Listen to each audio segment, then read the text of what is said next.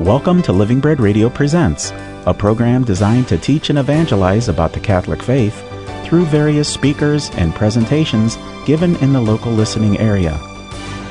Today's show features Dr. Chris Seaman in part of his 7-week presentation, Matthew and Luke on Jesus, part of the Walsh University Lifelong Learning Academy. Today's show is part 1 of Week 6, titled Temple, recorded in March 2013. And now, Dr. Chris Seaman. So tonight, we are talking about Jesus and the temple. We've talked about Matthew and Luke's treatment of the birth and baptism of Jesus, of his sermons, of his parables, of what did we do after the parables? I think that may have been, and the disciples, right? The representation of the disciples. Now we're going to talk about what happens in the temple of Jerusalem when Jesus comes there. Why is this a significant event for the evangelists? Well, we can answer that in a couple parts. The first reason why it's significant, this would be true not just for Christians but for atheists, is that it's what gets him killed. What Jesus does in the temple, according to Matthew, Mark, and Luke, is what gets him killed. So even at the bare historical level, it's a significant topic. But there is a greater topic, because we know that for Matthew and Luke, the center of Jesus' message is the kingdom of God. The kingdom of God has drawn near, repent and believe in the good news. That was how Jesus summed up his message. Of course, we have elaborations of that in his sermons, but that's the key framework of everything that he says and does. And what is the kingdom of God? It is God's power exercised on behalf of Israel, his people, and more generally of the whole world, of all humanity. But in the symbolism, in the language of the grammar, if you will, of salvation history in the Old Testament and the New, the place where all of the power of God is concentrates around and is to manifest itself from, the center of the kingdom is the temple in Jerusalem. So what happens there in Matthew and Luke is of great significance to understanding the implications, the ramifications of Jesus' message. Now, what can we say about the temple as the center of God's kingdom, the place, the architectural sacrament, as I like to put it, of God's kingdom in the world, of God's salvation? Well, it goes all the way back, as does everything that has to do with the kingdom of God, to the Exodus. Here's a quiz question. When Moses was sent to tell the Pharaoh to let God's people go, where were they to be let go to? Any recollection? Where did he just say, let me have the people and I'll go wherever I want them to? No, he said, let them come into the wilderness 3 days to the mountain, Mount Sinai or Mount Horeb, to do what? To worship God, to serve God. Just as they were serving or working for Pharaoh, so now they would serve God at his mountain. So in other words, Yahweh, the God of the Old Testament, is Lord of all the world. He is Lord of all creation, the creator of heaven and earth, but he expresses his lordship in a particular spot within creation, and that is Mount Sinai. That's where the covenant is established. We know that. But what's more significant for our purposes is God doesn't stay at Mount Sinai in the Bible. According to some of the Psalms in the Old Testament that praise the might and glory of God, they speak of God's going forth from Mount Sinai and changing his residence, as it were, from one mountain to another. And the other mountain is Mount Zion in Jerusalem. They sound kind of similar in English, Sion and Sinai and Sion, Sinai and Zion.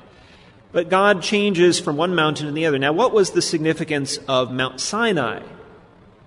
Well, if you remember when Moses first went there and encountered God, the beeper went on and it said, Moses, take your shoes off because this is holy ground.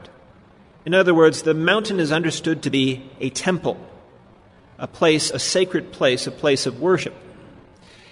And in the famous Song of the Sea that the Israelites sing commemorating God's deliverance of them, their salvation from Egypt, they speak of the mountain of God's own possession, the sanctuary which his own hands have created. This, in the context of the story, is Mount Sinai.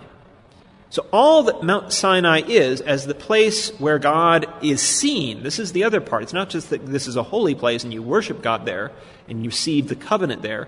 It's where Israel sees, or rather doesn't see, if you want to be technical about it. They don't see God there, but they don't see God there because that's where the cloud is. The cloud and the fireworks and all that signify God's presence. They can't see God through the cloud or through the fire, but it is the fire and the cloud that make God's presence known.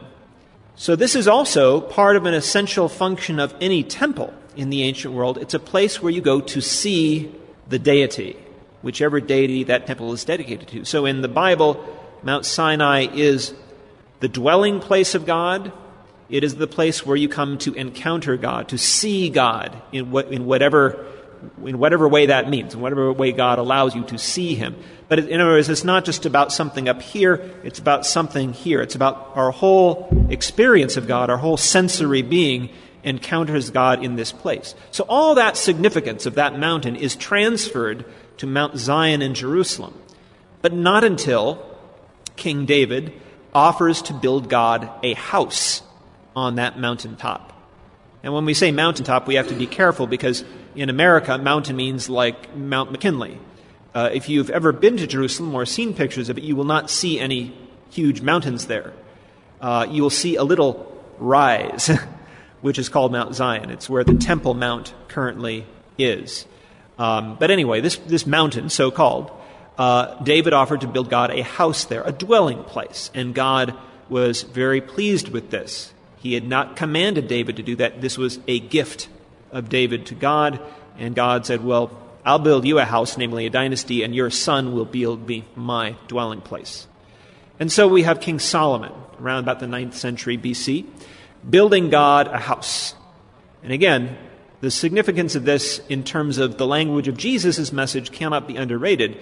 The word for temple, temple is a Latin word, not in the Hebrew Bible. Temple in the Hebrew Bible is either bayit, which means simply the house, or it is Hekal, which means palace. It's the dwelling place of the king. So this is the architectural sacrament, the architectural sign of God's power, his royal power exercised on Israel's behalf. Even when we go to the whole concept of the Messiah, the anointed surrogate of God, the human being whom God anoints, appoints to act as king on his behalf in Psalm 2, God just doesn't appoint a king. He appoints a king and establishes that king on Mount Zion, on my mountain. So the temple signifies God's presence, his power, and it signifies or at least it goes along together with the whole notion of the Messiah, God's human surrogate, who will act on his behalf in bringing about his kingdom. So with all that in mind, we can easily see why Jesus' entrance into the temple in Matthew and Luke is significant to the storyline. It's where the story climaxes. It's where the conclusion of the story will be determined. We already know this from that collection of scriptures which is quoted by all the gospel authors, by all the synoptic gospel authors at the beginning of the story. I'm sending my messenger before you to prepare your way, from Malachi chapter 3, verse 1, Malachi, the Old Testament prophet. And if you read into the next verse of that, it says, and my messenger will come suddenly into the Lord's temple and will refine the priests. We will refine the priesthood, reform the priesthood, reform the people's ways, so that when I, God, come to judge, I will not condemn, I will be able to forgive. So everything that has been said by John the Baptist, by Jesus, up until this point is leading up to this moment. Okay, so with that in mind, with that as our backdrop, let's then talk about what happens in the temple. Now, this is one of those common stories that we find in all four Gospels, not just the Synoptic Gospels. In all four Gospels, Jesus does something in the temple. The Gospels disagree over when this something happened. In John's Gospel, this happened at the beginning of Jesus' career, not the climax of it. So for John, this is not a climactic event, but a representative event of who Jesus is. We're not going to talk about that today because that's a whole other can of worms.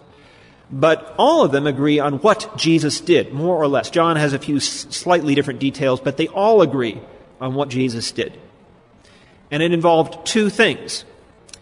First of all, a note about architecture. Now, if you've seen, again, it's too bad we're not in the downstairs room because I could show pictures, but if you imagine your mind's eye, a picture of Jerusalem and the Temple Mount, which is the great trapezoidal platform that mounts Zion on the eastern side of Jerusalem, which is currently occupied by, on the one end, the southern end is the Al-Aqsa Mosque, and in the middle is the Kubbat al-Sakhra, the Dome of the Rock, which is supposedly where Abraham was commanded to sacrifice his son to God. So it symbolizes the place of sacrifice. But in any case, that whole platform is what the New Testament authors call the temple area. And now, unfortunately, in many English translations, a distinction is not made between two key terms in the Gospels. What can be translated the temple area and what can be translated the sanctuary. The temple area is the entire platform. If you've seen the Wailing Wall with the great stones, that's the corner of the temple platform. That's the temple area, or the sacred precinct, if you will.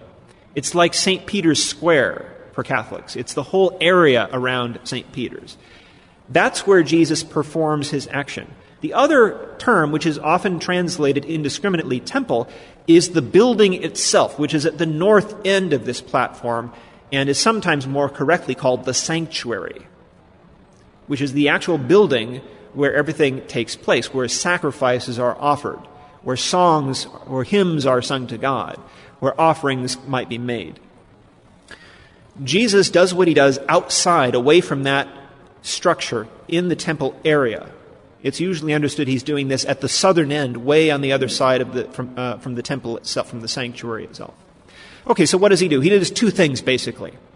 All the evangelists say that he prevented people from doing two things. He prevented people from selling animals, and he prevented people from exchanging currency.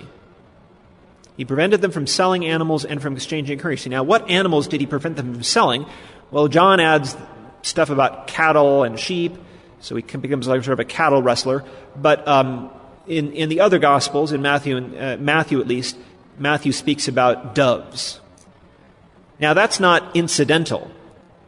Cattle, sheep, doves are the primary cuisine of God as the one who receives Israel's offerings, Israel's sacrifices. It doesn't mean that the sacrifices are all burnt up. Often, most sacrifices actually in the temple were consumed by the people offering them, and by the priests. So it's how you celebrated a meal that involved meat, is you offered the meat, the animal in sacrifice to God first, and then you partook of the portion that was due to you. But anyway, all of these are sacrificial animals. It's not strange that people should be selling sacrificial animals right outside a place of animal sacrifice. You need sacrificial animals to offer sacrifice to God. It's what a temple is for. It's what God commands the Israelites to do in the temple, is to sacrifice animals to him. Now, of course, there's nothing against people bringing animals from outside the temple in to sacrifice them. That's fine. But they have to be of a certain kind. They have to be free of blemish. Sacrificial animals have to be without disease. They have to be without injury, in order to be a fit sacrifice. That was the whole issue in the book of Malachi about the priests not offering unblemished sacrifices, unblemished animals. So it's a big deal. Now, you can take the risk and lead your sheep, say, up the steps to the Temple Mount and walk the sheep through the crowds to the temple, to the sanctuary itself to sacrifice it. But what happens if, someone's pushing a cart through and it runs over the sheep's leg and injures it? Too bad. You got to take it out. You can't use it. So in other words, there's a risk factor involved. There's a good logistical reason even during normal sacrificial times, why you would be selling animals in this area. Because priests are on hand to check them, to certify them. Yeah, this, you could sacrifice this. Even more so during the great festivals, the great pilgrimage feasts, of which this was one. This meaning the time when Jesus was in Jerusalem, which was right around this time of year for us, right? Passover, Easter, right? So Jesus is, and because you got upwards of 1 million, maybe several millions of Jews going through the temple in one day, everyone has to sacrifice their animal to consume it for Passover. And if it takes too long to get your animal there, or if the animal dies on the way, you might not be able to participate in the festival. So again, there are many good logistical reasons why the people running the temple would want to make it efficient, to make it effective as a means for people to bring animals to sacrifice. So presumably, the priests were behind this this arrangement. Now, what about this other thing? Currency exchange, money changing. Well, again, this is a bit more vague, but there's a good reason for exchanging currency in the temple, is because every Jew, every male Jew, male adult Jew up to a certain age, was obligated every year, especially this was usually done during the pilgrimage feasts when you went to Jerusalem, was obligated to offer a half shekel, a silver coin, for the upkeep and subsidizing of the operation of the temple. How many people offer money when they go to Mass every Sunday? One person. Wow, this is a stingy... Okay, 2 people. 3, 4, 5.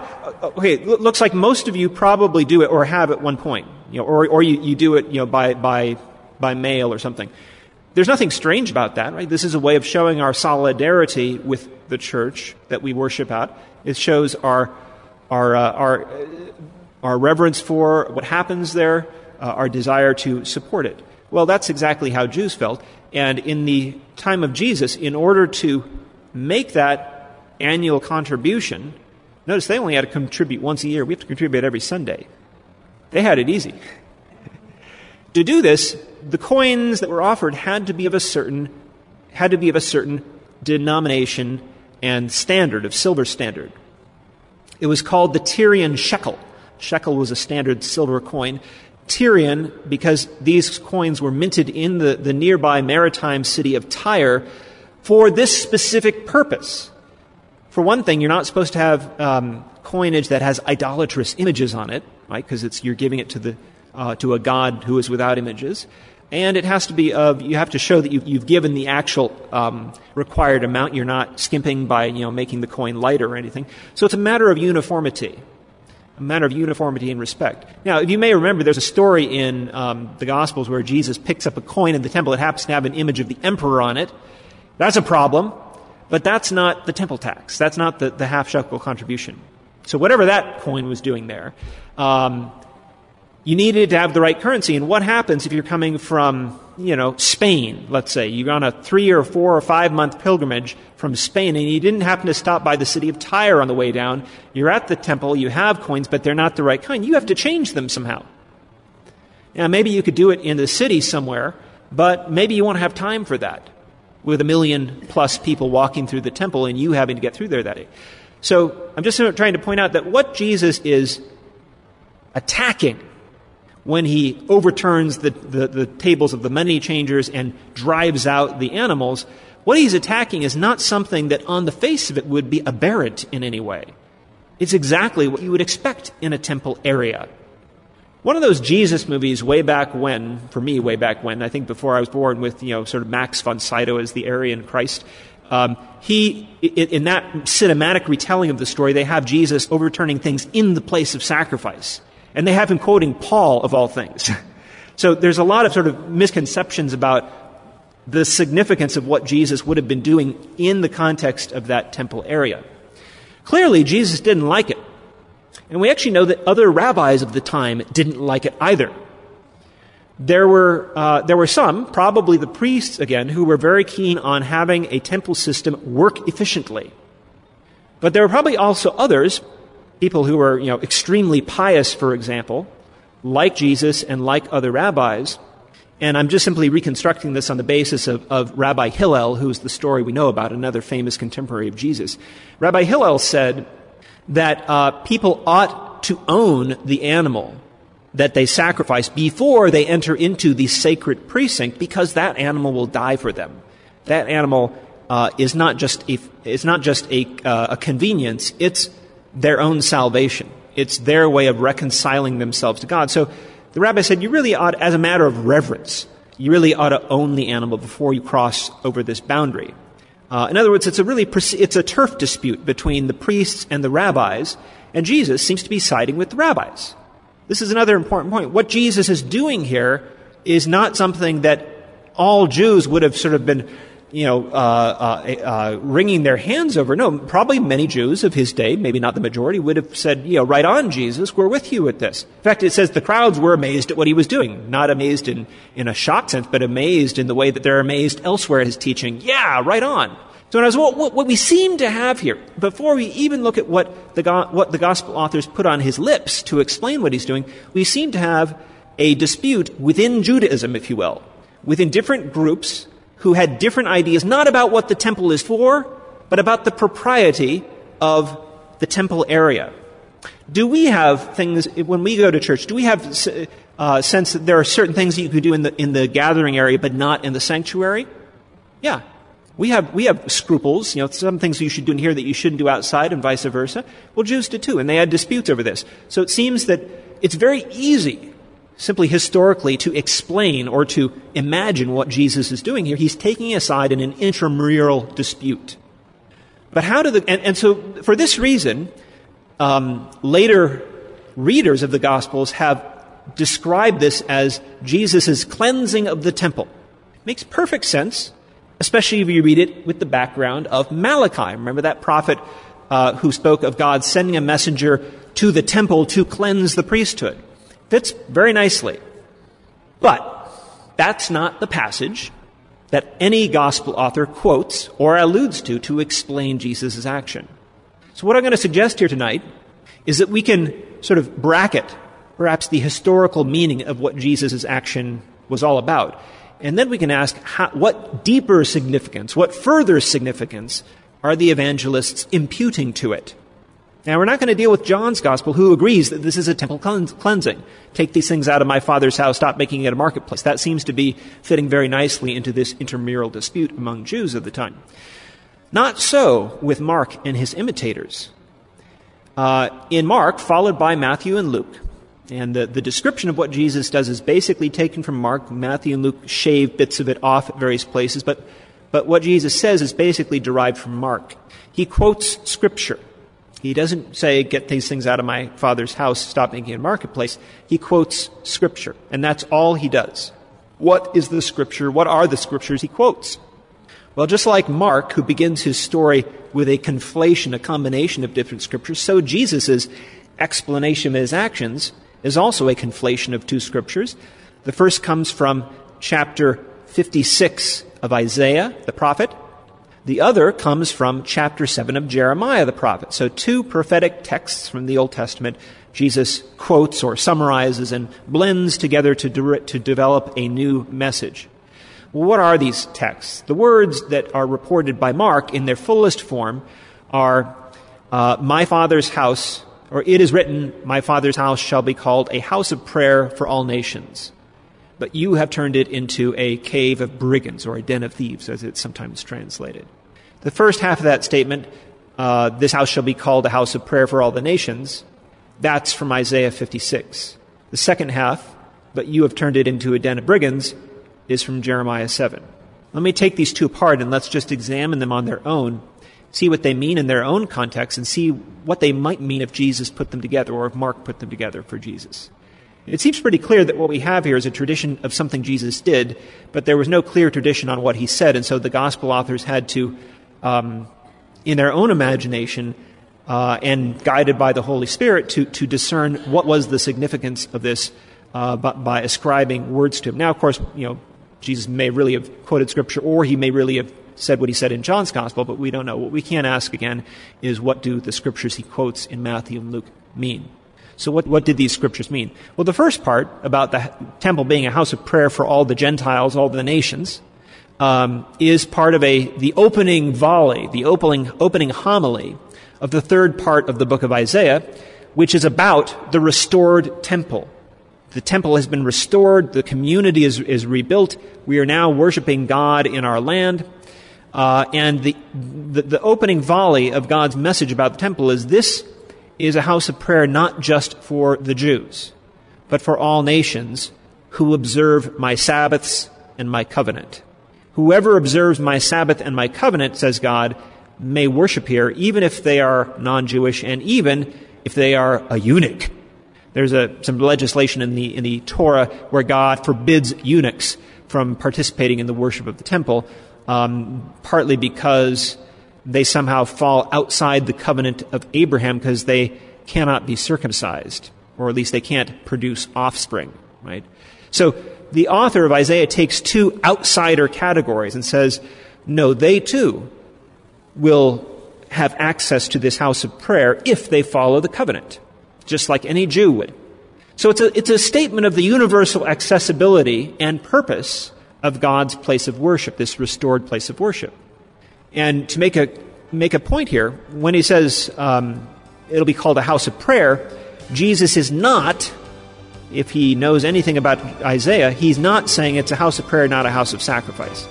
Because all you need to do is read the next verse or two of Isaiah and you'll see that house of prayer and house of sacrifice go together. You do both. They both have to do with offering something to God. So this isn't a polemic against animal sacrifice. At least I don't think that's how the evangelists understand it. So that's the first thing. It's a statement of the inclusive nature of this place for all peoples. Due to time constraints, today's talk will continue next week at this same time. For more information about the Walsh University Lifelong Learning Academy, log on to walsh.edu. We hope that you've enjoyed this production of Living Bread Radio Presents. For an audio archive of this program, go to livingbreadradio.com and click on the programming menu. This has been a production of Living Bread Radio in Canton, Ohio. Join us again next week at the same time for more Living Bread Radio Presents.